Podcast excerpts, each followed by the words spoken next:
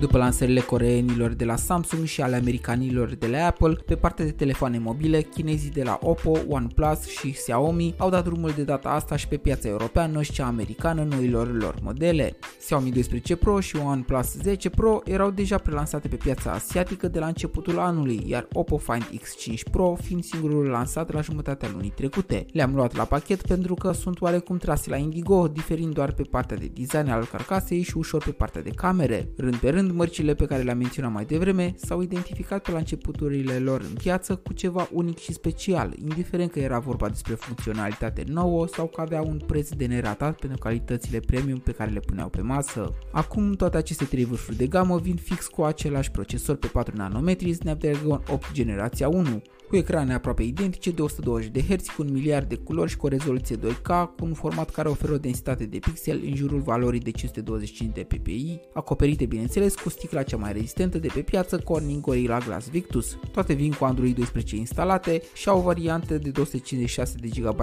de stocare și 12 GB de RAM. Într-adevăr, pe partea de camere, Oppo Find X5 Pro și OnePlus 10 Pro beneficiază de același senzor de lumină, dar și de o colaborare cu o importantă firmă din domeniul aparatelor foto, Hasselblad, pe când Xiaomi 12 Pro beneficiază de o tehnologie nouă a senzorului de lumină IMX707 provenit de la Sony. Oppo Find X5 Pro, dintre cele trei, are ultimul cuvânt de spus, folosind un chipset dedicat procesării imaginii pe 6 nanometri numit Mari Silicon. Și știm foarte bine că nimic nu poate întrece rezultatele pe care inteligența artificială alături de un procesor dedicat le poate scoate. Problema principală la aceste produse este prețul lor, care se află în categoria cea mai de sus, iar după ce te-ai poziționat în zona de low și mid-range o viață întreagă, să ajungi în ultimii ani să ai pretenții de la fanii tăi să dea cât pe un Samsung sau un iPhone de top, este puțin cam nerealist. Nu zic că nu vor exista cumpărători, dar piața europeană și cea americană, când vine vorba de a da bani cu găleata, sunt mai conservatori și cu greu vor cheltui 1000 de euro pe una dintre mărcile chinezești. Bogdan Menci și îți mai dau un exemplu ca să înțelegi de ce pare ciudată aventura Oppo, Xiaomi sau OnePlus în zona rarefiată a prețurilor. E ca atunci când Dusterul a primit un motor pe care Mercedes l-a pus și pe unele modele de ale sale și ce să vezi, lumea tot ca Dacia a văzut SUV-ul românesc și indiferent poate copia 1 la 1 marca nemțească, că atâta timp cât va avea sigla mărcii mai ieftine, percepția cumpărătorului nu se va schimba, Dacia rămâne Dacia, iar în cazul nostru chinezăria tot chinezărie. O spun cu toată stima și respectul pentru fanii mărcilor și pentru poporul drag și muncitor chinez, dar aici este pur și simplu vorba de imaginea pe care mărcile și-au construit-o atât de greșit. Rămâneți conectați și bogați, asta dacă nu dați banii pe ele. Pe curând!